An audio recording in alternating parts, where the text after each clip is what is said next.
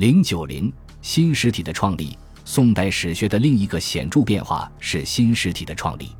宋人是富有创新精神的，宋代文化的创新是多方面的，其中在史学上的突出成就就是史书题材多样化和新题材的创立。首先是振兴编年体史书，其代表作是司马光的《资治通鉴》。两汉以后，编年体史书也有一些名著，如荀悦的《汉纪》。袁弘的《后汉纪》，但相对纪传体史书的情况而言，编年体史书名家少，传世之作更少。从唐后期，史家开始不满意这种情形，就纪传、编年体孰优孰劣展开争论。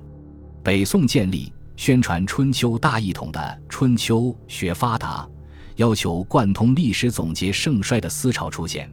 这些都促使编年体史书再度繁荣。其次是记事本末体的创立，原书的《通鉴记事本末》是以事件为中心，同时吸收以时间为中心的编年体及以人物为中心的纪传体的长处，自成一体。宋孝宗称赞原书的作品，说是至道尽在事矣。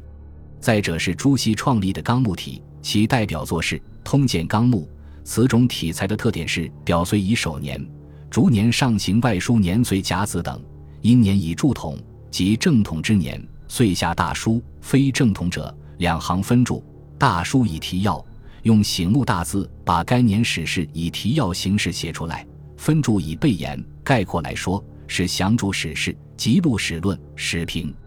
这种形式能更好体现出朱熹理学观点，又能反映历史过程的连续性，突出历史大事，把叙事与评史论史糅合为一个整体。另外一种是学术史题材，李新传的《道命录》与朱熹的《伊洛渊源录》是学术题材史书，它开启了后世学案体史书之先河。